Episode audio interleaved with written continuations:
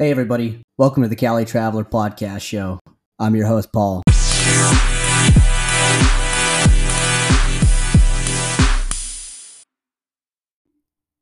Once again, welcome to the Cali Traveler Podcast Show. I'm your host, Paul.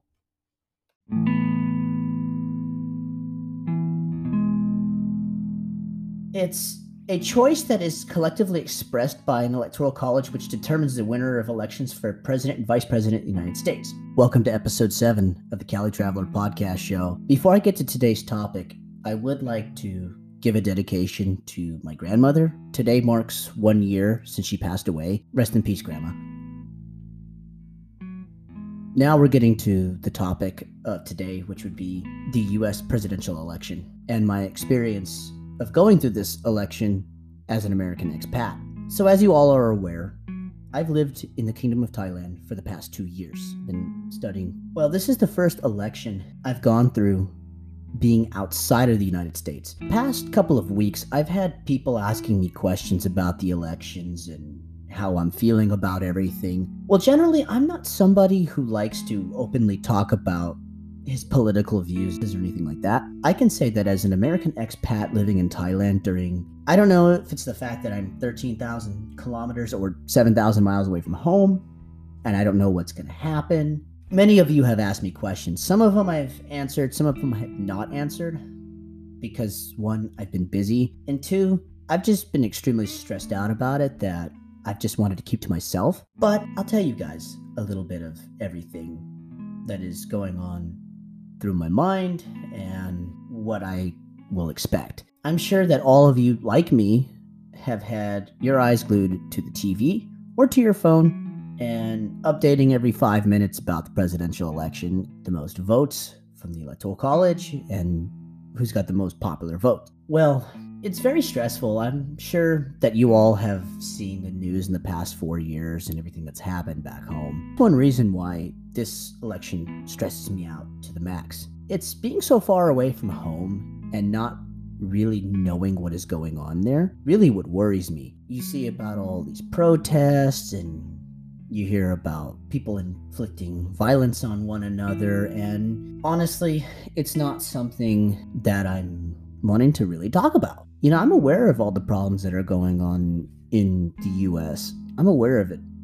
But it just hurts to be so far away and being so worried about your loved ones during this time. Really, the unknown is what ends up getting to me. Now, some of you have asked me how the presidential elections work and what exactly happens in order for a president to be elected. Okay, so all of you that think that the US is a democracy, I can tell you this the US is not a true democracy or what they would call direct democracy. The US happens to be a republic. So, what that means, American citizens will vote representatives into office to represent whether it's their state, district, in government. For instance, a congressman or congresswoman will represent a state or the district of a state in the House of Representatives, which is the lower house of the legislature of the United mm-hmm. States. And then you have senators which are elected to the US Senate, which happens to be the upper house of legislature. You have two types of votes popular vote and electoral vote. So the popular vote is basically people like you and I voting. Think of it as majority of the people, which would be you and I, that's the popular vote. Now, the presidential election is a little bit different. So the popular vote is an indirect election. So basically, it's the total number of votes received in the first phase of the election as opposed to the votes cast by those elected to take part in the final election. Electoral college is actually what elects the president of the United States. So now each state has its number of electors, with California being the highest at 55 electoral votes. We, the people, don't actually vote for the US president it's actually the Electoral College that votes for it. And a lot of people ask me about it, but to be honest with you, I could explain it to you all day, and it would still be pretty complicated to explain. It works is that every four years, we, the American people, decide on president and vice president of the United States. The way that it works is that a president will serve one term, which lasts four years, and they can run for re election once which would be another four years. For instance, in 2008, you know, when Barack Obama was elected president, he ended up running again and was reelected for a second term in 2012. But after that, President Obama couldn't run for a third term due to the US Constitution forbidding it.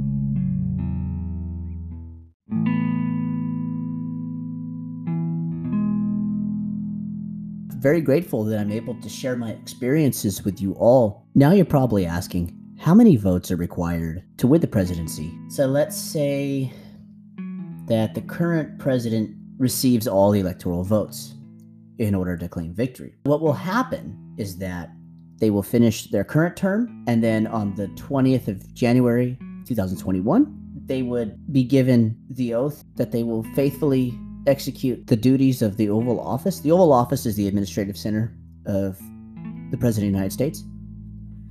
So let's say another situation comes around and the current ends up losing the election. Does that mean that the current president will be kicked out of office? The answer to that is no. So the current president, if they lose their reelection bid, and let's say the opposition is elected, will continue to serve their term in office. And then on the 20th of January, that president will then give up their position in the office, and the president elect will then be sworn in. Same oath, like I had told you, the situation of the incumbent president. They'll take that oath, and then at 12 o'clock noon in Washington, D.C., the president elect will then officially become president of the United States, and thus their term will begin. And they'll be in office for four years and can run for reelection once, or if they choose not to seek reelection, then the process will begin to have a nominee for that political party's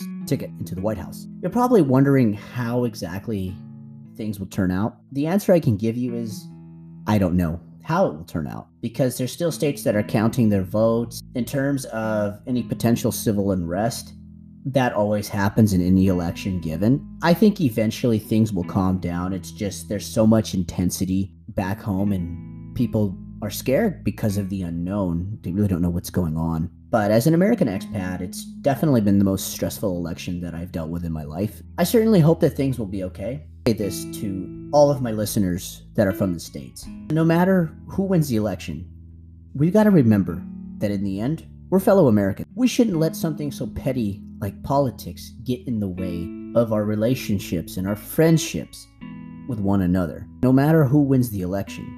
We, the American people, we've got to stick together. Remember, as President Abraham Lincoln said, a house divided cannot stand. Remember those words. So we must remain united. We must love one another. About my experience of the election. So next week, I've got a very special musical guest for you. Zane the Blues Man will be coming on and we'll be performing an unplugged set. I hope that you all are doing well. Stay safe out there. Thank you for listening to the Cali Traveler podcast show.